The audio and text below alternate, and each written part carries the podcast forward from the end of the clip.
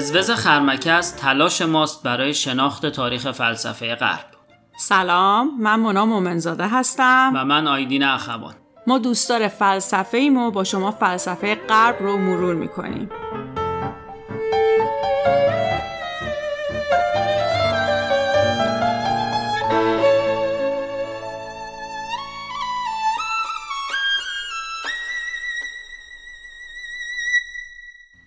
شماره هشتم آناکساگوراس. خب باید بگم که هنوز در حال بررسی فیلسوف های پیشا سقراطی هستیم و به نظرم بد نیست این قسمت رو با مرور یکی دو شماره قبلی شروع کنیم. خب مونا می‌خوای تو شروع کنی؟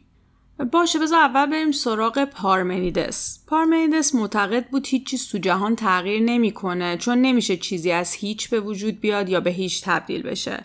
برای همین تولد و مرگ و تغییر از نظرش توهمن. پس نمی‌تونیم به حواسمون که این تغییرات رو درک کرده اعتماد کنیم. بر همین اساس هم گفته که حقیقت و هستی ازلی و ابدیان و شروع و پایان ندارن. اینجوری هستی توی سکونی فرو میره که هر شکلی از دگرگونی ناممکن و خلاف حکم عقله. چون دگرگونی به صورت زمینی یعنی حرکت اما یادمونه دیگه که پارمنیدس منکر حرکت تو هستی بود. بعد از اونم امپدوکلس اومد و سعی کرد هستی رو از سکون پارمنیدسی خارج کنه. البته بدون اینکه بخواد بنیانهای فکری خود پارمنیدس رو متزلزل کنه این وسط. هدفش این بود که هستی رو جوری توضیح بده که حواس ما درکش می‌کنن تو این سیر تفکر به نظریه چهار ریشه یا همون چهار عنصر رسید و پیدایش چیزها رو با ترکیب این چهار تا عنصر با نسبتهای مختلف توضیح داد. و البته نابودی و فناشون رو هم با جدایی و از هم پاشیده شدن این عناصر. امپدوکلس نیروی محرکه این تجزیه و ترکیب رو دو نیروی عشق و ستیزه می‌دونست. حالا بریم سراغ فیلسوف امروزمون آناکساگوراس آناکساگوراس از همون جایی شروع کرد که برای پارمنیدس مقدس و انکار ناپذیره اینکه پیدایش و نابودی توهم و افسانه و هیچ چیز به وجود نمیاد و از بین نمیره. در مورد تلاش امپدوکلس برای تفسیر نظریه پارمنیدس حرف زدیم. اما به نظر میاد که این تفسیر آناکساگوراس رو راضی نکرده بود. پس سعی کرد به یه تفسیر دیگه از این فلسفه برسه. آناکساگوراس به این فکر کرد که برای حواس ما همه مواد و اشیاء دیگه به اندازه آب و آتش و هوا و خاک واقعی از طرفی حرف امپدوکلس این بود که مثلا یه تار مو رو اگه به اجزای ریز و ریز سرش تجزیه کنیم تا جایی پیش میره که دیگه جز ترکیبی از عناصر اصلی مثلا فرض بگیر خاک و آب چیزی باقی نمیمونه. آناکساگوراس سوال می‌کنه که چطور مو می‌تونه از چیزی جز مو به وجود بیاد و گوشت از چیزی جز گوشت.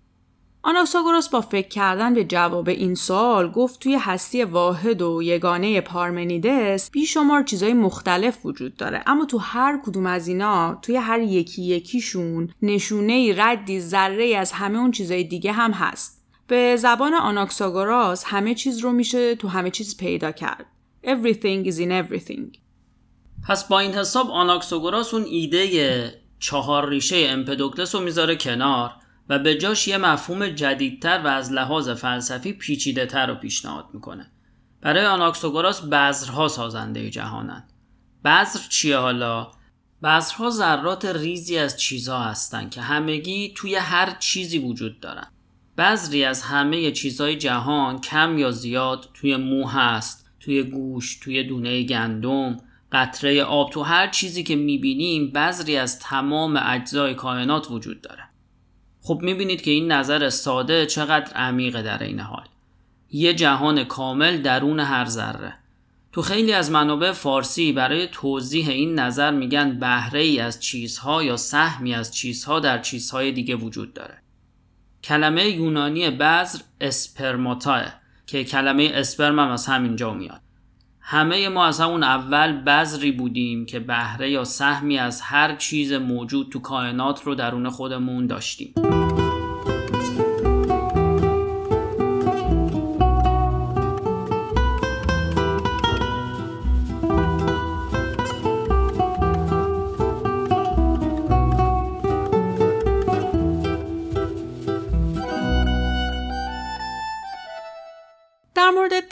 پذیری هم آناکساگوراس معتقد چیزا تا بی نهایت تقسیم پذیرن و نمیشه بخشی از یه چیز و کوچیکترین جزءش دونست چون حتما از اونم کوچیکتر وجود داره که توش بهره یا سهمی از چیزای دیگه هست. عبارت خودش اینه اینن. همه چیزها با هم بودند و نامحدود. هم در تعداد و هم در کوچکی. حالا دوباره به این جملهش برمیگردیم. پس در واقع میگه طبیعت از ذرات ریز بیشماری که دیده نمیشن درست شده و هر چیزو میشه به ذرات ریز و ریزتر تقسیم کرد و حتی تو ریزترین ذره ها هم سهم یا بخشی از تمام چیزای دیگه هست.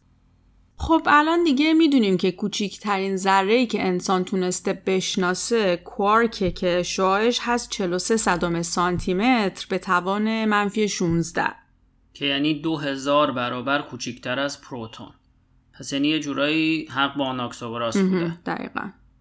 از این نظریه بذر آناکساگوراس میشه به این نتیجه رسید که همه چیزای این جهان همانندن. چون اجزای تشکیل دهندهشون یکیه دیگه. مگه نگفتیم سهمی از همه چیزها توی هر چیزی وجود داره؟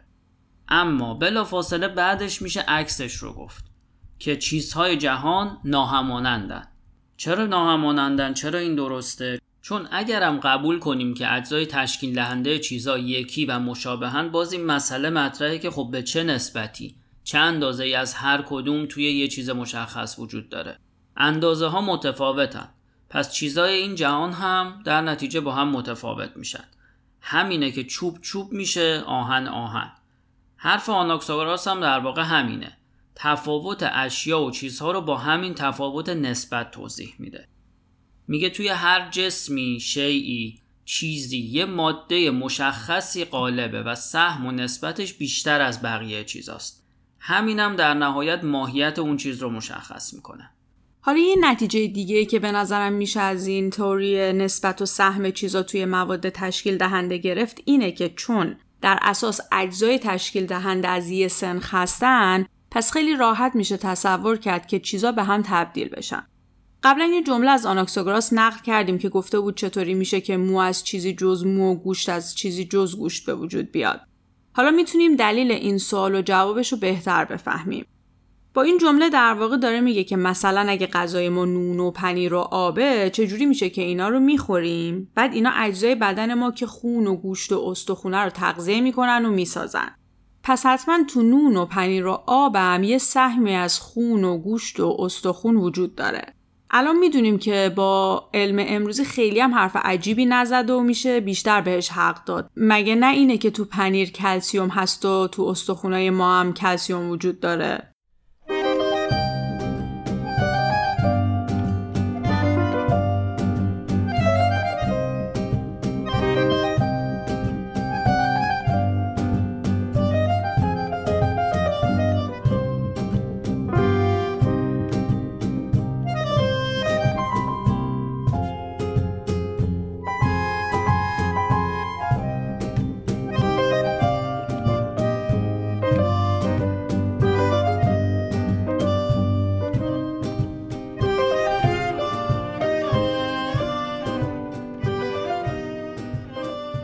پس تا اینجا فهمیدیم که از نظر آناکسوگوراس هر چیزی که می‌بینیم از ترکیب بذر همه چیزهای موجود تو کائنات تشکیل شده و اندازه و نحوه ترکیب ایناست که ماهیت چیزها رو مشخص می‌کنه. اما خود این روند ترکیب و تجزیه یعنی حرکت و این حرکت لاجرم باید از یه جایی شروع شده باشه و عامل و مکانیزمی داشته باشه. مفهوم حرکت برای توضیح هر اتفاقی که تو طبیعت میفته برای فیلسوفای ملتی بدیهی و انکارناپذیر بود. نیازی نمی‌دیدن اصولا براش توضیح و توجیهی داشته باشن. یعنی حرکت رو یه ضرورت یا جبر تو ذات هستی می‌دونستن. اما همونجور که قبلا گفتیم پارمنیدس تو استدلالاش صحبت از سکون کرد و وجود هر گونه حرکت رو منکر شد که دشواریهایی برای متفکرای بعد از خودش به وجود آورد این نظریه. چون دیگه نمی‌تونستن حرکت و یه واقعیت مسلم بدونن و مجبور بودن که حالا برای توضیح و توجیهش تلاش کنن امپدوکلس برای توضیح حرکت به دو نیروی عشق و ستیزه یا مهر و آفند متوسل شد که باعث ترکیب یا جدا شدن ریشه ها و در نتیجه به وجود اومدن و از بین رفتن چیزا می شدن. آناکساگوراس جهان هستی رو تو نقطه آغازینش به شکل یه انبوه در هم آمیخته ای از مواد بیشمار تصویر کرد که البته این اندیشه اصولا بین فیلسوفای ایونیایی سابقه داشت. طبق همون سنت آناکساگوراس هم می‌گفت که جهان هستی اول توده درهمی از مواد بوده. موادی که هم در تعداد بی نهایت بودن و هم بی نهایت ریز و کوچیک بودن. بعد از این مرحله بوده که این توده درهم شروع می‌کنه به منفک شدن و تبدیل شدن به قطبای متضاد. گرم و سرد خشک و تر و تا بی نهایت از این دست. اما نکته ویژه آناکسوگوراس نسبت به اسلافش این بوده که برای اولین بار مفهوم عقل رو به عنوان یه عامل مستقل برای این تحول مطرح کرد. به شکل عاملی که توی یه لحظه معین باعث یه حرکت چرخشی میشه و اولین حرکت رو به اون انبوه بیپایان مواد میده. همین تکانه باعث جدا شدن مواد نخستین از هم شده. جالبه خودش هم وقتی این روند رو تعریف می‌کنه میگه اولین چیزایی که از هم جدا شدن هوا و انفاس الهی بودن.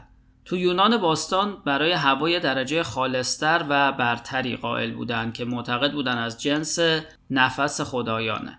این تقابل کلمه لاتینش هم جالبه. میگه ایر از اثیر جدا میشه. احتمالا اسم اتر هم از همین کلمه اومده. پس آناکساگوراس یه مفهوم مجرد ذهنی رو جایگزین دو نیروی متضاد خیر و شر می‌کنه و اسمشو می‌ذاره عقل یا نوس.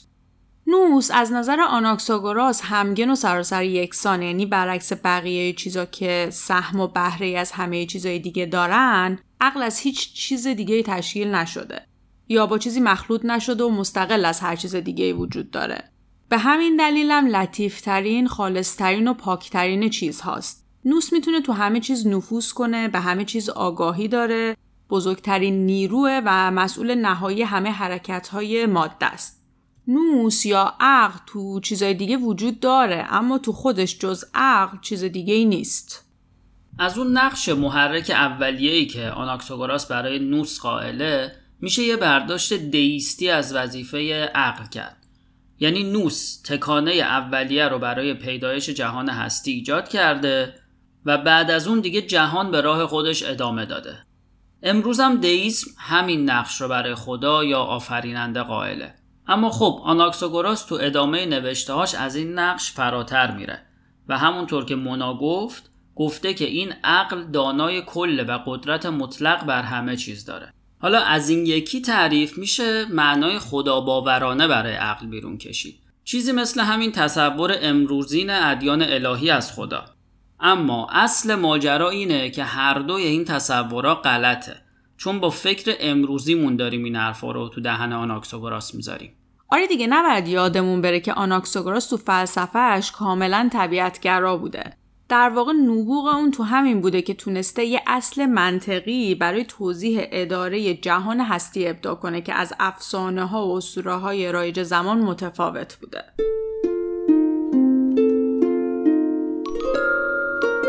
عقل از نظر وسعت نامتناهیه یعنی هر جا ماده هست عقلم هست از نظر زمانی هم نامتناهیه یعنی همیشه وجود داره تا اینجا مشخص شد که نوس از نظر فیلسوف ما صفاتی داره که اونو از جهان طبیعی و مادی ممتاز می‌کنه. اما اینکه آیا نوس ماده که با مواد دیگه ترکیب میشه حالا گیرم با ویژگی های برتر نسبت به اونا یا اینکه نه اصلا یه ذات غیر مادیه بحثی که بین محققای فلسفه روش توافق نظر وجود نداره. پس برای ما هم فعلا این شک باقی میمونه و نمی‌تونیم به یقین بگیم منظور اصلی آناکساگوراس چی بوده. اما چیزی که مسلمه اینه که حتی اگه آناکساگوراس به ایده وجود غیر مادی هم دست پیدا کرده بود شاید کلمات لازم برای بیانش رو نداشته تا بتونه سریح و شفاف منظورش رو بیان کنه.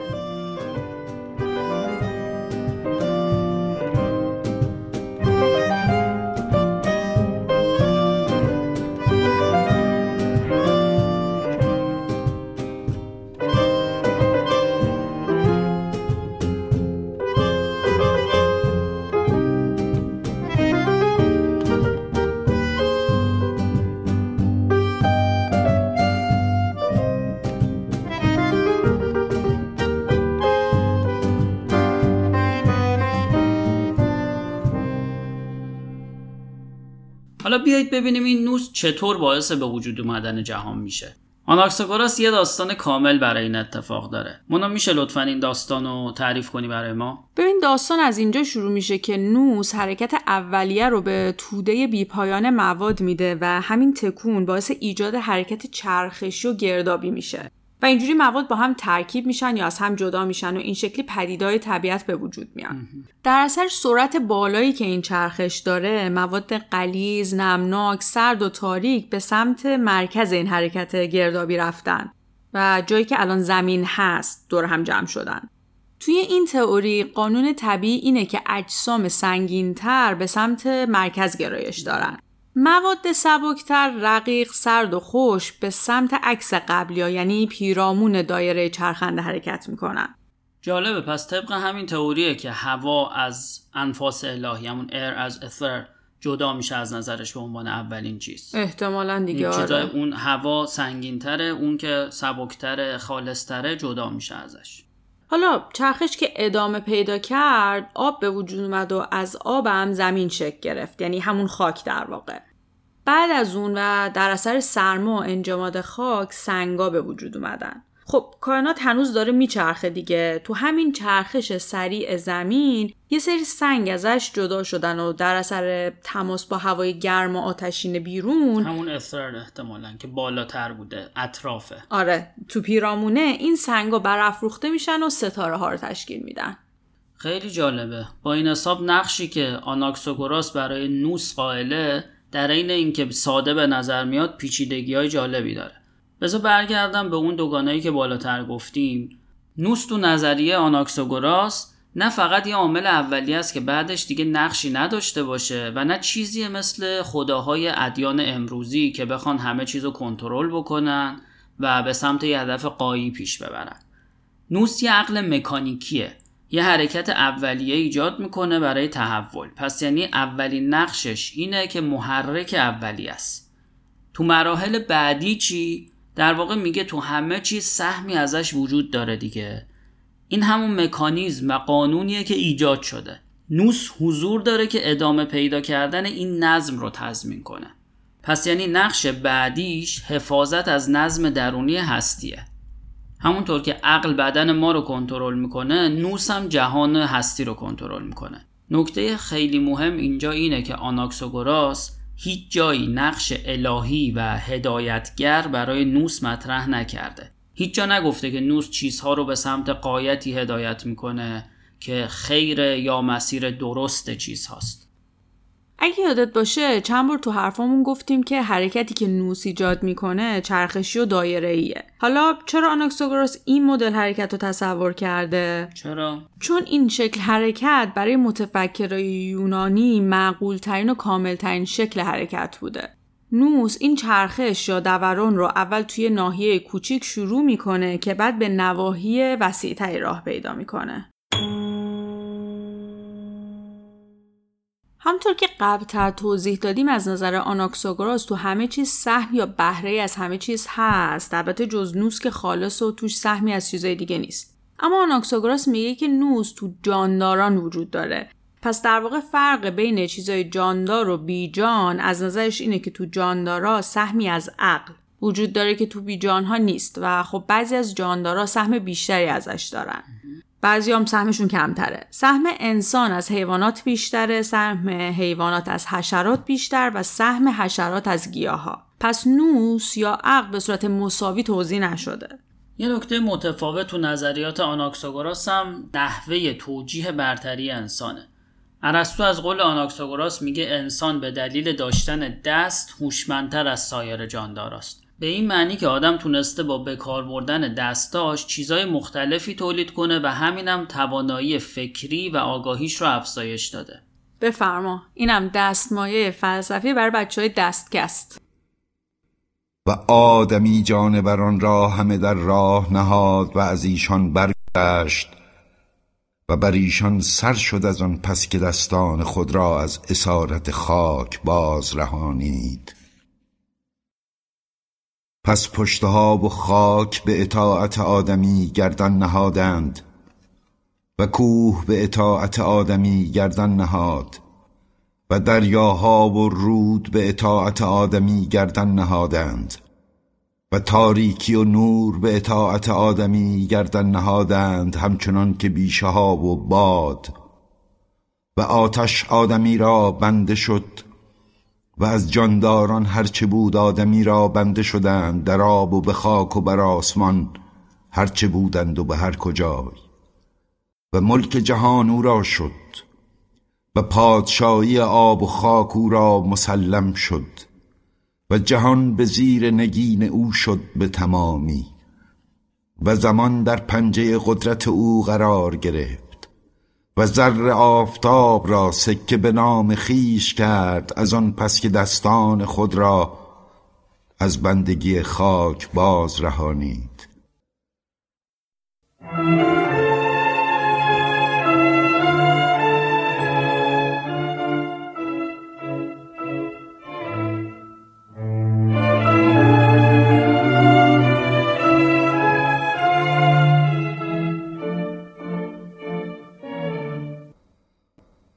به هر جای با نهاد خاک پنجه در پنجه کرد به زپر و زمین را یک سر باز آفرید به دستان و خدای را هم به دستان به خاک و به چوب و به خرسنگ و به حیرت در آفریده خیش نظر کرد چرا که با زیبایی دستکار او زیبایی هیچ آفریده به کس نبود و او را نماز برد چرا که معجزه دستان او بود از آن پس که از اسارت خاکشان وارهانید. پس خدای را که آفریده دستان معجزگر او بود با اندیشه خیش وانهاد. و دستان خدای آفرین خود را که سلاح پادشاهی او بودند به درگاه او گسیل کرد. به گدایی نیاز و برکت. کفران نعمت شد و دستان توهین شده آدمی را لعنت کردند چرا که مقام ایشان بر سینه نبود به بندگی و تباهی آغاز یافت. به سنت متفکرای ملتی آناکساگوراس رو میشه یه فیلسوف ماتریالیست دونست که برخلاف امپدوکلس تو اندیشش هیچ ردی از گرایش های افسانه‌ای، دینی یا عرفانی پیدا نمیشه و پدیده های طبیعت رو از راه خود طبیعت تحلیل می‌کنه. مثلا خورشید رو برخلاف عقیده رایج یونانیا نه خدا که یه توده فلزی گداخته می‌دونسته که همین هم تبدیل میشه به یکی از دلایل محاکمش تو دولت شهر آتن. از همین جا یه گریزی بزنیم به زندگی شخصی آناکساگوراس. آناکساگوراس تو شهر کلازومنا تو ایونیا که تحت کنترل امپراتوری پارس ها بود توی خانواده ثروتمند و پرنفوذ به دنیا آمد. اما خیلی علاقه به پول نداشت مثل بقیه فیلسوفای دیگه و از ارث و نفوذ سیاسیش دست کشید تا خودش رو وقف علم و فلسفه کنه. در زمان یونان باستان رایج بوده که آدما به شهرها یا پلیسایی که توش به دنیا می اومدن افتخار کنن. برای همینم هم دنباله اسم افراد اسم شهرشون هم به عنوان هویتشون گفته می شده مثل تالس ملتی هراکلیتوس افسی پارمیدس الهی یکی دیگهش حتی یونانیا خودشون رو پیشرفته ترین نژاد می‌دونستن و بقیه تمدنا رو آدم هم حساب نمی‌کردن و بهشون می‌گفتن بربر. این بربر می‌دونی از کجا میاد؟ اسم کلمه بربر؟ نه والا. ظاهرا یونانیا به هر کسی که غیر یونانی غیر از زبان یونانی حرف می‌زده می‌گفتن بربر به خاطر اینکه تصورشون این بوده که اینا باربار باربار می‌کنن. یعنی اینجوری حرف می‌زنن. حرف زدنشون آوای باربار باربار داره. و برای همین به اونا می‌گفتن بربر. اما آناکساگوراس از این نظرم منحصر به فرد بوده چون نه به یونانی بودنش افتخار می‌کرده نه به شهر زادگاهش. می‌گفته همه اینا قراردادای انسانی و خودش رو شهروند جهان می‌دونسته. وقتی هم ازش پرسیدن چرا هیچ دقدقهی بر وطنت نداری به آسمون اشاره کرده و گفته که به وطنم افتخار می‌کنم و البته که نگرانشم. که خب یعنی برخلاف فرهنگ رایج اون زمان و حتی, حتی امروز. این زمان. واسه الانم زیادی روشن فکران هستی. آره یعنی جهان وطن بوده. میگن یه بار یکی از آناکساگوراس می‌پرسه چرا بودن تو این دنیا رو به نبودن توش ترجیح میدی؟ جواب میده برای تماشای آسمون ها و جهان و فهمیدنشون. کتاب آناکساگوراس یه رساله واحد بوده به اسم فوسیکا. فوسیکا یعنی فیزیک. شبیه کلمش دیگه. و فیزیک هم که توضیح داده بودیم به معنی طبیعته بازم یه جورایی برمیگردیم به همون عنوان همیشگی در, در باب باب طبیعت. طبیعت. بله تو این کتاب در مورد اصل بنیادین ماده و علت محرکه بحث می‌کنه آناکتاگوراس به آتن مهاجرت کرد و بعد از حدود 20 تا 30 سال زندگی تو اون مجبور به فرار از این شهر شد. اونجور که تو بیشتر منابع دیدم آناکتاگوراس به دو دلیل بیدینی و طرفداری از پارسا محاکمه شد. اما یه جاهایی هم گفته شده که در واقع آناکساگوراس قربانی دعوای سیاسی پریکلس از رهبران سیاسی آتن با مخالفاش شده. پریکلس شاگرد آناکساگوراس بود و رابطه خوبی هم باهاش داشت. میگن که هدف اصلی از محاکمه استاد در واقع تحت فشار گذاشتن شاگرد بوده. همین پریکلس هم بود که به آناکساگوراس کمک کرد تا به یه شهر دیگه فرار کنه. آناکساگوراس از آتن رفت و تو همون شهری که بهش پناه برده بودم مرد. قبل از مرگش یه وصیت جالب کرده بود که تو سال مرگش مدارس ابتدایی رو تعطیل کنن. چه استاد خوبی. دمش گرم واقعا بذار تا تموم نشده یه گریزم به علاقه خودم بزنم و بگم که آناکساگوراس برای خصوف و کسوف هم توضیحات علمی درستی داشته. به علاوه میگه ماه از خودش نوری نداره و انعکاس نور خورشیده که ماه رو نورانی می‌کنه.